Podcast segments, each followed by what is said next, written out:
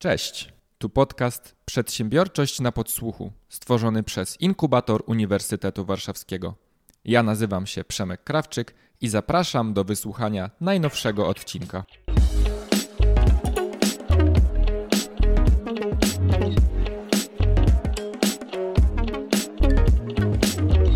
Cześć, witajcie. Właśnie to jest ciekawa sprawa. Ostatnio słuchałem różnych podcastów i analizowałem, jak się prowadzący witają z uczestnikami i właśnie najczęściej padało słowo po prostu cześć, więc mówię cześć. Witajcie w podcaście Inkubatora UW. Nasz podcast nazywa się Przedsiębiorczość na podsłuchu i mamy dzisiaj super okazję gościć Noemi Gryczko. Dzień dobry, Noemi. Cześć, Przemku. Noemi na co dzień jest po pierwsze trenerką kompetencji cyfrowych, dowiemy się, co to znaczy za chwilę. Noemi koordynuje też projekt My Digital Life i jeżeli dotrwacie do końca tego odcinka, to również dowiecie się, czym jest ten projekt. Noemi też prowadzi zajęcia w Inkubatorze Uniwersytetu Warszawskiego. Mam szczerą nadzieję, że w nadchodzącym semestrze również Noemi będzie prowadzić dla nas zajęcia, więc jeżeli dzisiejsza rozmowa przypadnie Wam do gustu, to będziecie mogli też Noemi spotkać w Inkubatorze UW na warsztatach. Cześć, witajcie. Oczywiście zapraszam na moje zajęcia, które mają taki tytuł Don't Panic Organize o osobistej produktywności i zarządzaniu sobą w czasie. Dokładnie. I jednocześnie też zdradziliśmy, o czym dziś będziemy rozmawiać, bo właśnie będziemy rozmawiali o produktywności osobistej. Być może nam się uda porozmawiać chwilę o produktywności w zespole, chociaż to jest często zupełnie inny temat i właśnie o organizacji czasu, ale zacznę od takiego przewrotnego pytania. Mówi się, że czas studiów to jest taki czas młodości, takiego może właśnie mniejszego zorganizowania, ale to po to, żeby się w jakiś sposób wyszumieć, gdzieś poznać życie, podróżować, a niekoniecznie zajmować się pracą, jakimś doskonałym zorganizowaniem.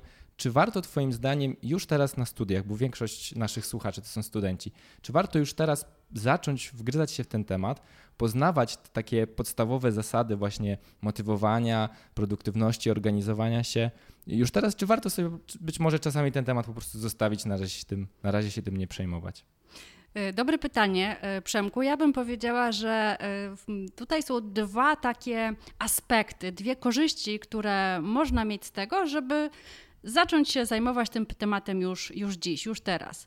Po pierwsze, większa produktywność osobista oznacza, że robimy więcej rzeczy, więcej czynności i osiągamy więcej celów, które są dla nas osobiście istotne. Co oznacza również, że mówiąc krótko, jesteśmy lepiej zorganizowani i mamy więcej czasu na kolegów, nic nie robienie, dodatkowe hobby albo po prostu korzystanie z życia. A drugi aspekt jest taki, że warto zbudować sobie przydatne nawyki, które później będą naszym atutem w pracy zawodowej. Ja na przykład od, szczerze mówiąc, podstawówki robię sobie notatki z lekcji, z zajęć, z wykładów. Robię je do dziś i często mnie uratowały, bo wiedziałam, co się działo na spotkaniach, kto co powiedział, kto co postanowił, co ja mam robić dalej.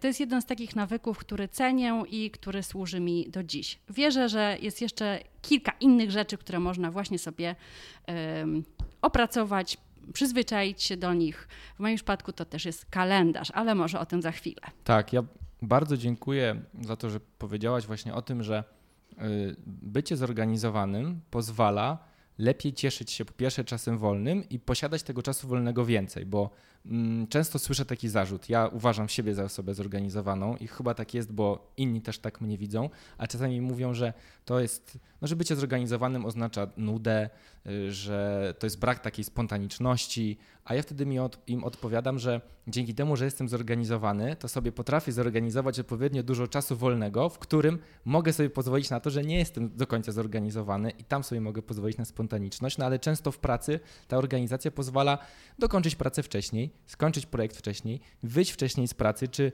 kilka dni wcześniej skończyć jakiś projekt na studia i mieć właśnie tą wolną głowę, więc na pewno to jest bardzo, bardzo istotne, ale chyba wszystko zaczyna się od motywacji i często umiejętność zmotywowania się i właściwa motywacja pozwala nam już na starcie lepiej się zorganizować i wcześniej, czy bardziej produktywnie podejść do tematu, więc jak to jest z tą motywacją? Czy w ogóle właściwa motywacja to jest mit, czy istnieje coś takiego rzeczywiście jak motywacja, bo mam wrażenie, że też czas COVID-u pewne stereotypy czy opinie zweryfikował. Tak, czas COVID-u był czasem specjalnym, w którym większość osób zdawała sobie sprawę, że trzeba troszkę odpuścić i trzeba, że tak powiem, mieć wyrozumiałość do samego siebie, czy do samej siebie, i to było jak najbardziej okej. Byliśmy w czasie kryzysu. Teraz powoli z niego wychodzimy i chcę powiedzieć, że docieranie do własnej motywacji jest absolutnie kluczową rzeczą w przypadku produktywności osobistej. No bo tak jak wspomniałam, produktywność osobistą to jest tworzenie sobie przestrzeni do tego, żeby realizować ważne dla nas cele, ważne dla nas rzeczy, czy to są rzeczy związane ze studiami, z pracą naukową, z rodziną, z rozwijaniem relacji, czy z rozwijaniem jakichś hobby. I ta motywacja, jeżeli sobie ją dobrze uświadomimy, dlaczego właściwie robię coś, co robię, pozwala nam przetrwać takie trudniejsze momenty, które, no umówmy się, zawsze się pojawiają. W każdym projekcie, na każdych studiach, na każdym przedmiocie są cięższe chwile i mając dobrze, że tak powiem, zmapowaną tą naszą motywację, jesteśmy w stanie do niej sięgnąć i przypomnieć sobie, dlaczego ja tak naprawdę te 6 godzin w tygodniu poświęcam na naukę francuskiej gramatyki. Albo co sprawiło, że zdecydowałam się wstawać codziennie o 7 rano i biegać przez pół godziny. Albo dlaczego muszę nauczyć się tych wszystkich trudnych wzorów ze statystyki? Jestem przecież na naukach społecznych, a tutaj się okazuje, że muszę sobie odświeżać matematykę. Więc jeżeli zaczynając w ogóle jakiekolwiek przedsięwzięcie, które będzie wymagało od nas poświęcenia czasu, naszej energii intelektualnej, mentalnej, emocjonalnej, czasem też finansowej, warto sobie odpowiedzieć na pytanie, dlaczego robię to, co robię. Może weźmie na widelec tą statystykę. Ja akurat skończyłam socjologię na Uniwersytecie Warszawskim i statystyka była przedmiotem obowiązkowym. Miałam duże z nią kłopoty, wydawało mi się, że nie będzie mi taka bardzo potrzebna, ale jednak miałam taką wizję, że chcę skończyć studia, że chcę pracować w zawodzie, że chcę robić badania społeczne i miałam takie poczucie, okej, to jest przedmiot, którego może nie lubię, ale jest potrzebny, ważny, zacisnę zęby, jestem w stanie poprosić o pomoc kolegów, koleżanki, którzy mieli ze mną dodatkowe korepetycje koleżeńskie, żeby to przetrwać. Co więcej, specjaliści od produktywności osobistej mówią, że warto sobie na samym początku zanotować swoje motywacje, to znaczy wypisać na kartce wszystko od góry do dołu, jak leci, tak? Nie porządkować tych motywacji. Dlaczego ja na przykład, nie wiem, chcę przykładowo zrobić prawo jazdy. Marzy mi się wycieczka, nie wiem, nad Biebrze z dziewczyną czy z chłopakiem. Albo, chcę zaimponować sąsiadom, że tutaj kupiłam sobie samochód. Albo cokolwiek innego. Warto wypisać wszystkie motywacje, które nami kierują, a dopiero później uporządkować je od tych najbardziej istotnych do tych najmniej istotnych. I gdzieś zarchiwizować sobie taką karteczkę. Zrobić zdjęcie, tak żeby mieć je w telefonie, zanotować w kalendarzu, w notesie albo w kalendarzu googlowskim, czy jeszcze gdzieś indziej. W każdym razie to taka szczera rozmowa ze sobą, dlaczego robię to, co robię, jest w ogóle bardzo istotna. No jasne, to chciałem się zapytać o konkretne techniki motywacji. Pierwszą już sprzedałaś naszym słuchaczom, czyli zanotować sobie, dlaczego to robię na samym początku, priorytetyzować, a potem do tego wracać. Jakie są jeszcze inne techniki motywowania się właśnie, kiedy są takie chwile kryzysowe, kiedy bardzo mi się nie chce, albo czasami mam takie wrażenie, że przytłacza nas ilość rzeczy, które mamy do zrobienia. Na przykład przez jakiś czas nie zajmowaliśmy się tym projektem, potem patrzymy, jak bardzo jesteśmy do tyłu i to nas paraliżuje. Więc czy są jakieś jeszcze inne sprawdzone, fajne techniki do motywowania się? Tutaj trochę też być może właśnie radzenia sobie z takim stresem, który się przy wykonywaniu czegoś po prostu pojawia. Tak, na szczęście są i bardzo zachęcam do tego, żeby sięgać do różnych technik i sposobów i potraktować je trochę, mieć na siebie samego różne sposoby. I powiem o dwóch rzeczach. Po pierwsze, bardzo rekomenduję Wam książkę pod tytułem Pstryk. Jak zmieniać, żeby zmienić. Po angielsku tytuł Switch. Mam nadzieję, że jeszcze jest w sprzedaży. I autorzy tej książki porównują nas do takich trzech bytów. Pierwszym bytem to jest jeździec. Jeździec, który jest mały, chudy, natomiast reprezentuje w tym wszystkim umysł, który nadaje kierunek naszym działaniom. Ten jeździec dosiada słonia. Słoń jest rozkapryszony, emocjonalnie chwiejny, ma różne swoje zachcianki i ten słoń reprezentuje nasze emocje, nasze motywacje, no naszą właśnie taką bardziej dziecięcą, że tak powiem, i emocjonalną stronę.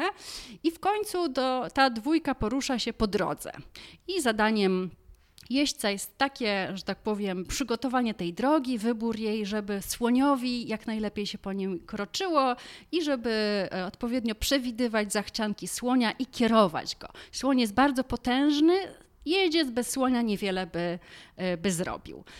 Więc warto popatrzeć na siebie samego w takim szerszym kontekście, że to nie tylko silna wola, nie tylko motywacja, ale też nasze emocje tutaj wchodzą w grę. Odsyłam wam was do tej książki, a teraz chciałam się podzielić takimi trzema rzeczami, które czasami się nam przytrafiają, kiedy właśnie nie chce się nam zabrać do jakiejś rzeczy. Prokrastynujemy, trudne słowa, ale bardzo, że tak powiem... Bardzo dobrze ci poszło wymowa. I Przemek tutaj właśnie już wskazał jedną z takich sytuacji, czyli sytuację, kiedy przed nami jest duży, ambitny projekt, jeszcze się za niego nie zabraliśmy, mamy pewnego rodzaju obawy, wręcz czujemy się trochę sparaliżowani. Co zrobić, jak się za to zabrać. Więc tak, pierwsza rzecz w takiej sytuacji, warto się zastanowić, co konkretnie nas paraliżuje, czego się boimy. Zwykle za duże projekty zabierają się osoby ambitne, które mogą mieć takie tendencje perfekcjonistyczne, nie odpuszczają sobie łatwo błędów. No i te osoby, mówiąc krótko, boją się oceny. I tej oceny się boją nie tylko ze strony innych, kolegów, koleżanek, wykładowców, rodziców, ale ze strony samych siebie. Mają swój idealny wizerunek siebie w głowach i nie chcą od tego wizerunku, że tak powiem, jakoś go naruszyć. I czują się, mówiąc krótko, sparaliżowani, bo mają poczucie, że to jest tak ambitne, duże dość przedsięwzięcie, jak się za to zabrać. Więc odpowiedzią na taką sytuację jest po pierwsze znaleźć jakąś przyjazną duszę, z którą będzie można przedyskutować, dlaczego jestem sparaliżowana, czego konkretnie się boję, jakiego feedbacku się obawiam. Po drugie, znaleźć też osobę, z którą się będziemy na bieżąco dzielić efektami naszych prac, takiego kolegę. To może być kolega z grupy, z seminarium, to może być starsza siostra czy starszy brat, ktoś życzliwy, z kogo zdaniem się liczymy. W końcu warto też wyciszyć tak zwanego wewnętrznego krytyka. Wewnętrzny krytyk zwykle nam nie pomaga, wszyscy w jakimś stopniu go mamy. Warto z nim dyskutować i przypominać sobie swoje wcześniejsze sukcesy i mocne strony. No i ostatnia rzecz, już taka bardziej techniczna, która też się przyda w drugiej sytuacji, o której chciałam powiedzieć, związanej z takim spadkiem motywacji i odkładaniem rzeczy na później, to jest zanotowanie na kartce odpowiedzi na takie proste pytanie. Brzmi ono tak. Gdybym miał albo gdybym miała się teraz zabrać za ten wielki projekt, trudny i ambitny, to od czego bym zaczęła? Jaką pierwszą rzecz mogłabym lub mógłbym zrobić? Co ciekawe, zadając sobie takie pytanie, cały czas pozostajemy w strefie hipotetycznej, ale jednocześnie przenosimy ciężar z zastanawiania się nad naszym stresem i nad naszą niechęcią do tego projektu w taką strefę działania, kombinowania, co konkretnie należałoby zrobić. W momencie, kiedy już zapiszemy te kilka kroków, które warto zrobić, to mogą być bardzo malutkie rzeczy, typu stwórz katalog na pulpicie i podpisz go nazwą projektu, albo Zadzwoń do koleżanki, zapytaj, czy ma książkę, która jest ci potrzebna, albo cokolwiek innego. To są takie malutkie sukcesiki, które przesuwają nas z tej strefy stresu i bólu, obawy przed oceną, przerażenia do strefy działania. To, co nas motywuje, to nie są kary. Ludzi motywują nagrody, więc tak jak wspomniałam na początku, warto wymyślić sposoby na samego siebie, żeby się nagradzać i doceniać, bo to, że tak powiem, zachęca naszego metaforycznego słonia do działań i do dalszej pracy. Więc to jest taka sytuacja. Mam jeszcze dwie sytuacje, więc pytanie, Przemku, czy mam powiedzieć o dwóch, czy o jednej? Nie, masz powiedzieć o dwóch, ja tylko wtrącę się, jeżeli chodzi o perfekcjonizm, bo ja mam taką opinię, nie wszyscy się z tym zgadzają, ale uważam, że perfekcjonizm to jest wada, tylko ja rozumiem perfekcjonizm przez sytuację, kiedy mamy chęć w nieskończoność ulepszać to, co zrobiliśmy, i kiedyś też miałem taką tendencję i odkryłem, że tu działa Pareto. I że jeżeli zrobię coś na poziomie 8/10, to wystarczy, bo tych punktów 9 i 10, tych ostatnich 20% pracy nikt nie zauważy i nikt nie doceni, więc jeżeli ludzie oceniają to, co zrobiłem jeżeli ja coś ocenię, że to jest w 80% idealne, to zostawiam i nigdy nikt się nie przyczepia, więc to jest, właśnie tak jak mówię, nie wszyscy się zgadzają, bo niektórzy uważają, że właśnie po tym się poznaje twórcę, że to dzieło jest właśnie skończone, tylko że ten proces twórczy nie ma końca często, a ja mam podejście startupowe, gdzie trzeba jak najszybciej wychodzić do ludzi. Tak, better done than perfect. Co więcej, przeciągając pracę nad jakimś projektem i sprawiamy, że poświęcamy czas na coś, co już nie ma aż takiej dużej wartości, kosztem innych, kosztem czasu wolnego, kosztem kolegów, relacji albo zwykłego nic nie robienia. Tak jest. No więc jeszcze dwie sytuacje. Przechodzimy potem do narzędziówki, więc Ci, którzy przychodzą zawsze, bo tu już konkrety są, ale ci, którzy przyszli po konkret w stylu, że wdrożę od jutra jakieś narzędzia, to dostaniecie, będziecie dzisiaj zadowoleni. Mamy taką nadzieję. Dobrze, druga sytuacja jest taka, że czuję się jak kula bilardowa. Mam mnóstwo rzeczy do zrobienia, mam mnóstwo pomysłów, jestem taka trochę przytłoczona, zaczynam robić jedną rzecz, wpadają mi pomysły do głowy w związku z drugim zadaniem, które mam równolegle, z trzecim zadaniem, wracam do pierwszego, nie pamiętam, o co mi chodziło, no generalnie jeden wielki chaos. Co tu jest przyczyną tej sytuacji? Kiedy się czujemy jak kula bilardowa? Gdy mamy właśnie bardzo dużo rzeczy, jesteśmy kreatywni, jesteśmy zmotywowani, ale nie do końca mamy pomysł, jak się do sprawy zabrać. Co tutaj pomaga? Więc pomaga tak naprawdę znowu kartka papieru, ołówek, gumka i zanotowanie zadań, które są dla nas pilne, bo mają jakiś deadline. Na przykład muszę wypuścić tę aplikację na hackathon do piątku, bo inaczej nie wezmę w nim udziału. Albo muszę wypożyczyć książkę, bo wyjeżdżam i potem nie będę miała do niej dostępu.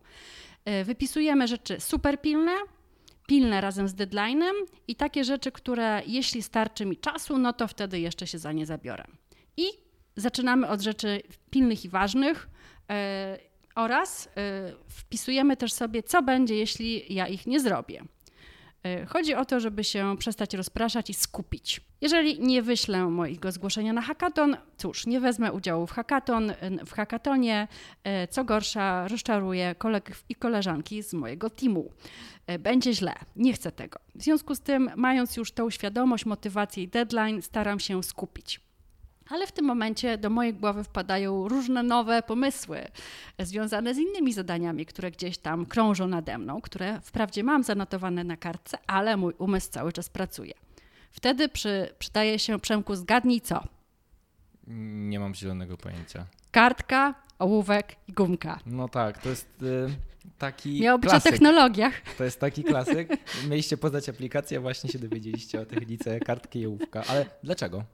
Cóż, bo najważniejsza jest tak naprawdę refleksja i niezależnie od tego, czy korzystamy z aplikacji Todoist, z jakiegoś Wunderlista, z jakichś Asan, Trello i innych różnych programów do zarządzania sobą i innymi, to najważniejsza jest refleksja i takie posiedzenie i zadawanie sobie pytań, co jest dla mnie ważne, jakie ja mam pomysły, kiedy kiedy ja je zrobię. W związku z tym ta kartka, ołówek i gumka jest tak naprawdę przysłowiowym bytem w mojej wypowiedzi. To może być jakakolwiek aplikacja, którą sobie wybierzecie. Więc kiedy mam tyle pomysłów w głowie, mówiąc krótko, korzystam albo z notatnika w telefonie, albo z kartki, albo z jakiejś innej aplikacji i notuję te pomysły, które mi przychodzą do głowy. One wtedy tam są i nie występuje tak zwany efekt zajgarnik, czyli rzeczy, które nam są niedokończone albo mamy jakieś nowe pomysły, one nas odciągają i nie pozwalają się skupić. Jak je zanotujemy, mamy poczucie, że o nich nie zapomnimy i możemy się na spokojnie przyłożyć do tych projektów, które są. Tak, ja też stosuję taką technikę wysyłania wiadomości do siebie na Messengerze i no właśnie, to też można na przykład sobie nagrywać wiadomości głosowe. Idę po parku, wpadł mi jakiś pomysł do głowy, otwieram w Messengerze konwersację ze sobą, nagrywam wiadomość głosową kilkudziestosekundową, następnego dnia sobie odsłuchuję i jak coś jest ciekawe, to się za to zabieram. No właśnie, albo można nagrywać do siebie wiadomości z przyszłości, czy tam z przeszłości, nie? Że zrób coś jutro.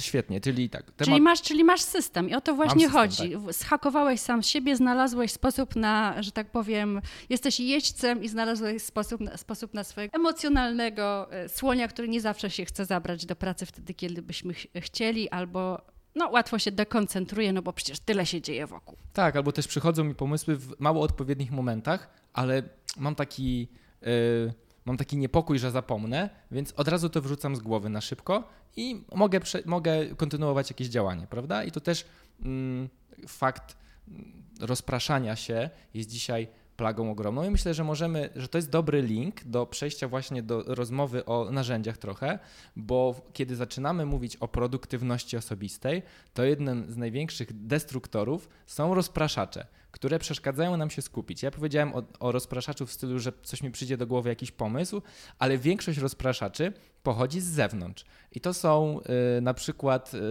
te mitologiczne powiadomienia, które zewsząd nas otaczają i osaczają w zasadzie, więc zacznijmy opowieść może o technikach i aplikacjach do zwiększenia produktywności właśnie od rozpraszaczy i od rozmowy o właśnie takich przeszkadzajkach, które są dookoła. Świetnie. Jak już wiemy, co chcemy osiągnąć i podjęliśmy decyzję, że chcemy zainwestować swój czas, swoją energię emocjonalną, intelektualną, no to musimy sobie przygotować, że tak powiem, pole działania, czyli tak zwane otoczenie, gdzie będziemy mogli się skupić i maksymalnie dobrze wykorzystać czas po to, żeby zrobić i wyjść, jak ja to mówię. Mhm.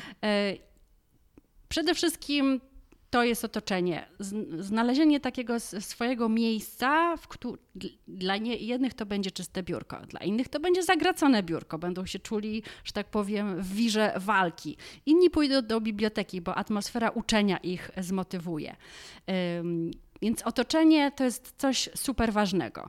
Przemek wspomniał o tych nieszczęsnych powiadomieniach.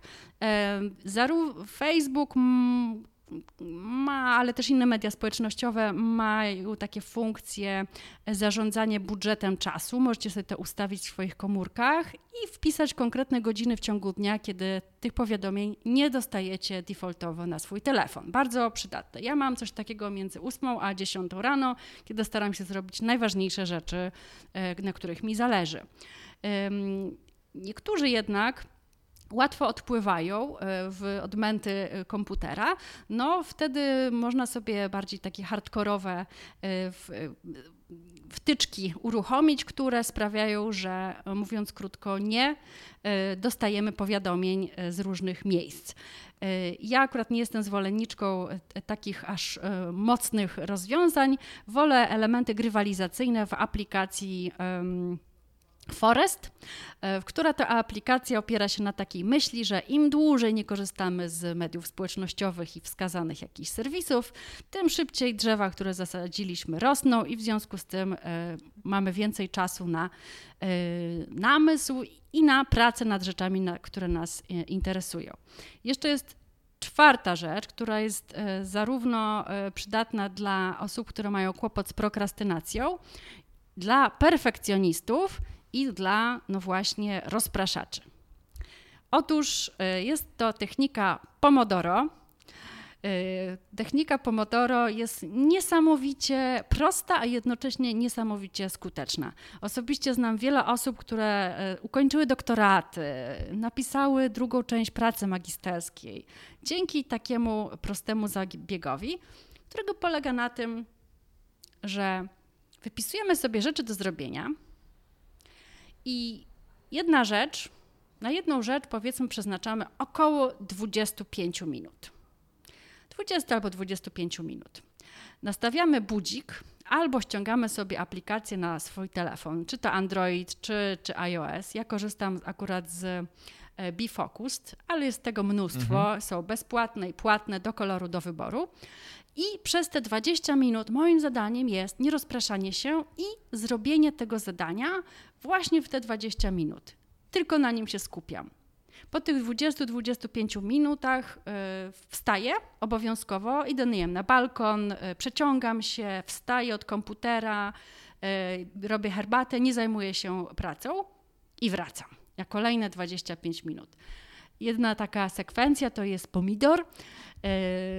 Ze względu na autora tej techniki, pewnego włoskiego menadżera, który obserwował swój włoski budzik w kuchni, budzik do gotowania makaronu i stwierdził, a może bym tak go wykorzystał do zadań, do których trudno mi się zabrać, bo przecież poświęcenie czasu na, nie wiem, przejrzenie kilku formułek gramatycznych albo przeczytanie 12-stronicowego rozdziału, do którego nie możemy się zabrać, 20 minut, cóż to jest? A jak wiadomo, pozytywne nasze sukcesy motywują nas najbardziej, dlatego po jednym takim secie, po jednym pomidorze widzimy, że robimy postępy, nasza motywacja rośnie, mamy ochotę na następny pomidor, ale zanim to nastąpi, 5 minut przerwy. Tak jest. Ja w ten sposób właśnie napisałem pracę dyplomową przy użyciu Pomodoro. Tak, zdecydowanie. Pomaga po prostu się zorganizować, ale też teraz ja na przykład sobie wyznaczam jeden dzień w tygodniu, na przykład na Pomodoro, czyli nie stosuję tej techniki do wszystkiego i cały czas, tylko na przykład planuję sobie, że w tym tygodniu te zadanie dobrze będzie mi się pracować z użyciem techniki Pomodoro, wrzucam je na jeden dzień i tego dnia pracuję według Pomodoro i wychodzę zazwyczaj właśnie w przekonaniu, że udało mi się to zrobić, bo ja też tak właśnie mam, że niektóre zadania są idealnie pod Pomodoro, bo to są takie, gdzie muszę się skupić i wtedy to mi pomaga przez 20 minut, żeby się nie rozpraszać, no ale wiadomo właśnie, że są takie dni, kiedy te Pomodoro w moim przypadku na przykład nie zadziała, bo mam spotkanie i wtedy spotkanie, które trwa 40 minut, no to już wiadomo, że nie rozbiję tego na 2 razy Pomodoro i nie powiem w trakcie, że sorry, teraz idę, muszę iść na przerwę i wrócę do was za 10 minut, bo muszę zrobić właśnie to według Pomodoro, więc technika jest bardzo skuteczna, ale też właśnie możliwość czy umiejętność adaptacji do siebie w jakichś tam kolejnych krokach też na pewno ją sprawi, że ona będzie w naszym przypadku czy dla nas właśnie jeszcze bardziej skuteczna. Super, dokładnie. Trzeba dostosowywać do siebie, bo nikt nie ma czegoś takiego jak jeden idealny system produktywności. Ja stosuję Pomodoro wtedy, kiedy mam do zrobienia rzeczy, których nie lubię. Mhm. Odkładam je, uważam, że są nudne. Co, księgowość na przykład? O! Wystawianie fakturek? Dokładnie. No tak. Dokładnie. Takie rzeczy, które wiem, że są konieczne, że też są terminowe.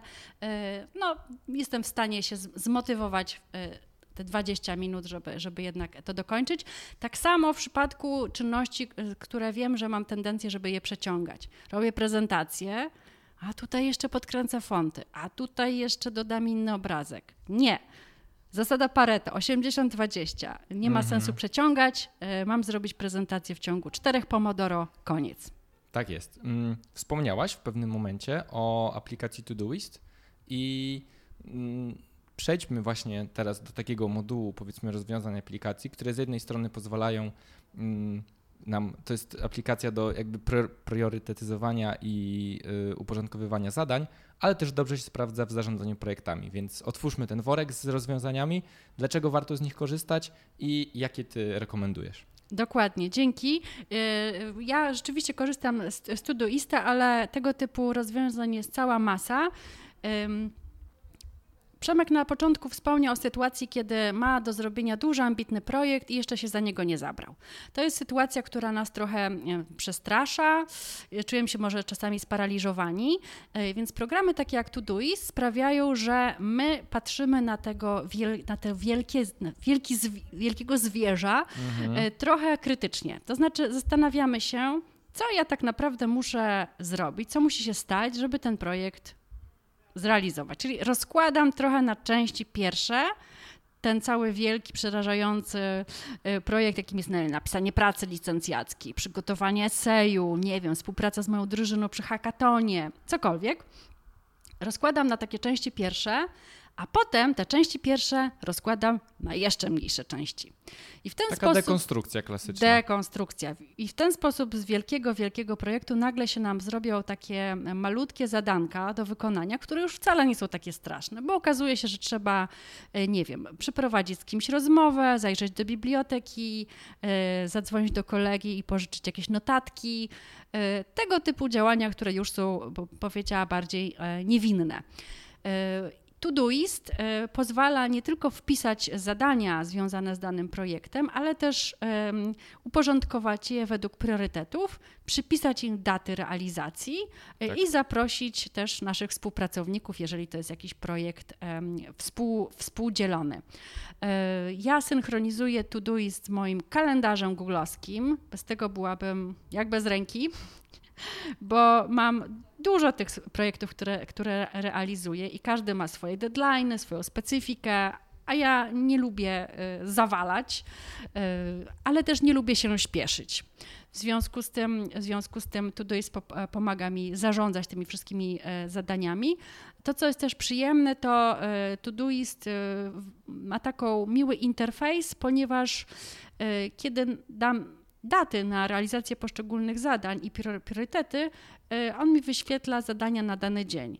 Ja też mam taką technikę, bo nie lubię czuć się przytłoczona, żeby poprzedniego dnia ustalać, jakie konkretnie zadanie ja chcę zrobić następnego dnia.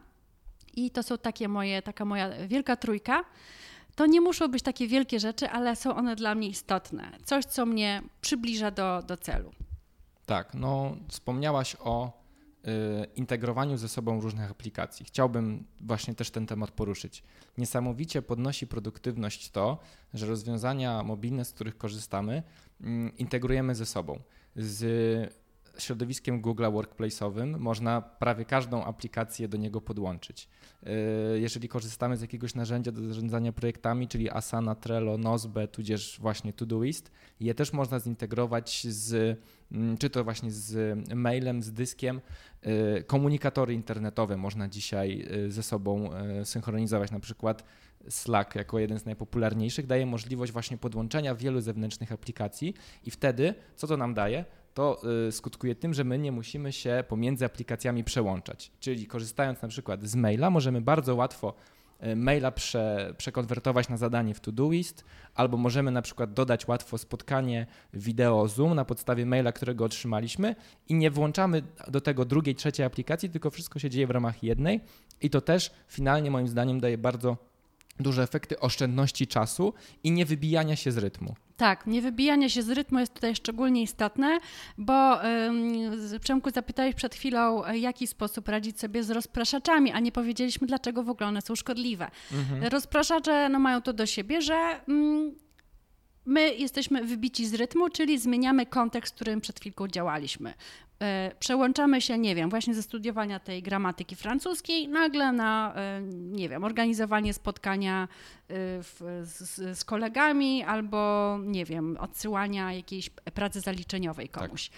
I żeby wrócić do tej francuskiej gramatyki, czy do tej geografii, czy do statystyki, musimy sobie, że tak powiem, przypomnieć, gdzie ja byłam, o co mi chodziło, na której stronie skończyłam, co ja właściwie miałam zrobić. I to nam zżera trochę takiej pamięci operacyjnej, że tak powiem, i sprawia, że jesteśmy mniej efektywni i więcej czasu tracimy na właśnie takie odświeżanie. Dlatego te integracje, o których Przemek powiedział, minimalizują nam te rozpraszacze, ale też jesteśmy w jednym miejscu i wszystko nam się ładnie synchronizuje. Kartka papieru się z niczym nie synchronizuje. Tak dlatego jest. Wszelkie asany, Trello, programy do zarządzania projektami albo programy do komunikatory typu Slack, Messenger i inne, warto je jakoś tam upgrade'ować, że tak powiem, czyli tak jest. One się synchronizują z innymi, z naszym środowiskiem. Ważne jest też, żeby tych narzędzi nie mieć za dużo, bo wtedy one nam nie pomagają, tylko nas jesteśmy trochę przeciążeni. Tak jest. Możemy jeszcze, zanim przejdziemy do rozmowy o My Digital Life, możemy jeszcze jedno rozwiązanie, jakąś jedną aplikację polecić. Co wybierasz, Noemi, żeby jeszcze naszym słuchaczom dzisiaj podrzucić? Kalendarz googlowski. Kiedy prowadzę zajęcia ze studentami, okazuje się, że bardzo mała liczba uczestników, bardzo niewiele osób ma tak naprawdę swoje elektroniczne kalendarze, które im się synchronizują z innymi urządzeniami. Bardzo mało osób rozpisuje zadania sobie w kalendarzu, a jeszcze mniej osób wpisuje w kalendarzu googlowym, blokuje czas na realizację jakichś ważnych dla siebie zadań. I chcę powiedzieć, że właśnie kalendarz googlowski można w ten sposób wykorzystać, żeby odpowiednio wcześniej, na przykład tydzień wcześniej, zablokować sobie, czyli zrobić sobie spotkanie z samym sobą i w tym czasie, powiedzmy jest to 1,5 godziny czy 45 minut, skupić się na jednym zadaniu, które jest dla nas istotne. I żeby rozpisać sobie te tygodnie, żeby było widać, kiedy jesteśmy zajęci. Ja w czasie pandemii, kiedy było trudno, bardzo starałam się dbać o siebie, żeby też zachować dobrą formę. Tak. I miałam w kalendarzu googlowskim wpisane o 13:00 spotkanie z talerzem. Czyli lunch. I kiedy ktoś chciał rozmawiać ze mną albo proponował spotkanie o 13:00, to ja mówiłam mu, no niestety w moim kalendarzu już mam tutaj zaplanowane spotkanie. Między nami po lunchu jeszcze miałam spacer, więc to wszystko trwało mniej więcej do 14:15. I mówię, będę wolna tak dopiero od 14:15, przedtem mam spotkania. Więc my, mając zaplanowany kalendarz, możemy bronić naszego czasu przed zakusami innych, przed przeszkadzajkami, wrzutkami i innymi rzeczami. Możemy zaplanować sobie swoje uczenie się i zaplanować oczywiście czas wolny, który jest równie ważny co praca i nauka. To jest nawyk, który wam się przyda, jeżeli kiedyś będziecie pracowali w korporacji na etacie, bo tam zarządzanie kalendarzem to jest podstawa i inni sobie rezerwują czas u nas, wbijając się, tak się mówi, tak? Wbij mi się w kalendarz, zobacz kiedy mam wolne i taka umiejętność blokowania sobie czasu na przykład ja tak robię, że na jakieś ważne, na taką pracę pogłębioną sobie blokuję kalendarz, czyli na przykład jutro od 9 do 12 siadam przy komputerze, wyłączam wszystko i pracuję i żeby nikt w tym czasie sobie nie zajął czasu, żeby się nie umówił ze mną spotkania, sobie w kalendarzu wrzucam właśnie, coś się nazywa tam praca pogłębiona, a moi współpracownicy wtedy widzą, że dopiero od 12 mam wolne. I wtedy zyskuję fakt, że to jest po prostu, że mam tak zwany święty spokój i chciałbym, żebyśmy na koniec naszej rozmowy przeszli do powiedzenia słuchaczom, czym jest projekt My Digital Life, który koordynujesz, bo mam wrażenie, że on po pierwsze łączy się z całym tematem naszej rozmowy dziś i będzie doskonałym uzupełnieniem tej rozmowy. Jest też ogromnym źródłem wiedzy, więc chciałbym, żeby nasi słuchacze dowiedzieli się o tym, czym My Digital Life jest. Jasne. Tak, projekt My Digital Life to jest projekt skierowany do młodych ludzi, do studentów, do absolwentów, ale też w orbicie naszych zainteresowań są edukatorzy, osoby, które też pracują w różnych placówkach edukacyjnych i w organizacjach pozarządowych. Wszyscy ci, dla których rozwój kompetencji cyfrowych, czyli wykorzystywanie nowych technologii po to, żeby lepiej żyć, dostać ciekawą pracę, świetnie wykorzystywać swój potencjał i być w kontakcie z innymi w czasie pracy zdalnej, żeby właśnie te umiejętności budowali. To jest projekt finansowany przez firmę Microsoft, a realizowany przez fantastyczny zespół Fundacji Rozwoju Społeczeństwa Informacyjnego, FRSI. I my przygotowaliśmy, wyprodukowaliśmy różnego rodzaju zasoby dla was, czy to są rozmowy o zawodach przyszłości i zastanawianie się z ludźmi, którzy właśnie te zawody wykonują, jakie kompetencje kompetencje im się do tego przydały.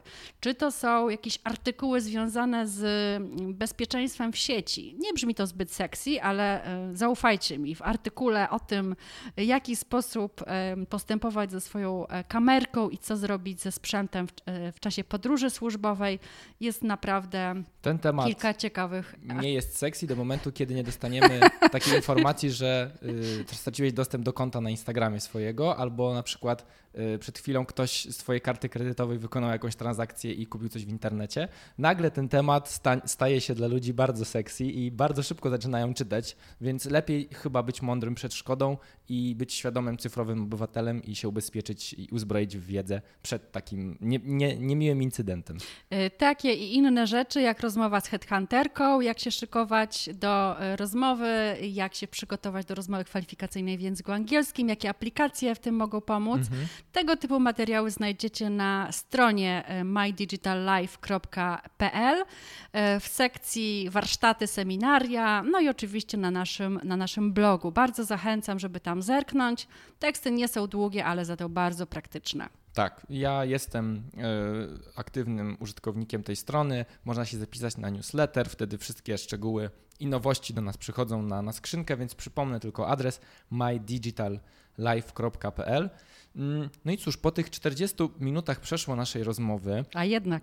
Tak, mam wrażenie, że po pierwsze dostaliście bardzo dużo konkretnych technik i konkretnych narzędzi, jak poprawić, znaczy jak zwiększyć swoją produktywność osobistą, jak się motywować, w jaki sposób się organizować, zarządzać lepiej czasem. I chciałbym was zachęcić właśnie, żebyście od października eksplorowali bazę warsztatów inkubatora, bo Noemi tam prowadzi zajęcia, podczas których będziecie pracowali na tych konkretnych narzędziach, które Noemi pokazała, zobaczycie jak one działają i będziecie mogli w praktyce przygotować się na ten ciężki rok studiowania, czy też swoją pierwszą pracę, czy wszystkie inne projekty, które gdzieś w życiu wykonujecie. Więc niesamowicie się cieszę, że mogliśmy dzisiaj Noemi ze sobą porozmawiać. Przypomnę, Noemi Gryczko była z nami dziś, trenerka kompetencji cyfrowych, koordynatorka projektu My Digital Life i prowadząca zajęcia w inkubatorze UW. Noemi, bardzo ci dziękuję za udział w dzisiejszym podcaście i mam nadzieję, że już niedługo do zobaczenia. Bardzo dziękuję, trzymam za was kciuki i do zobaczenia na sali albo online.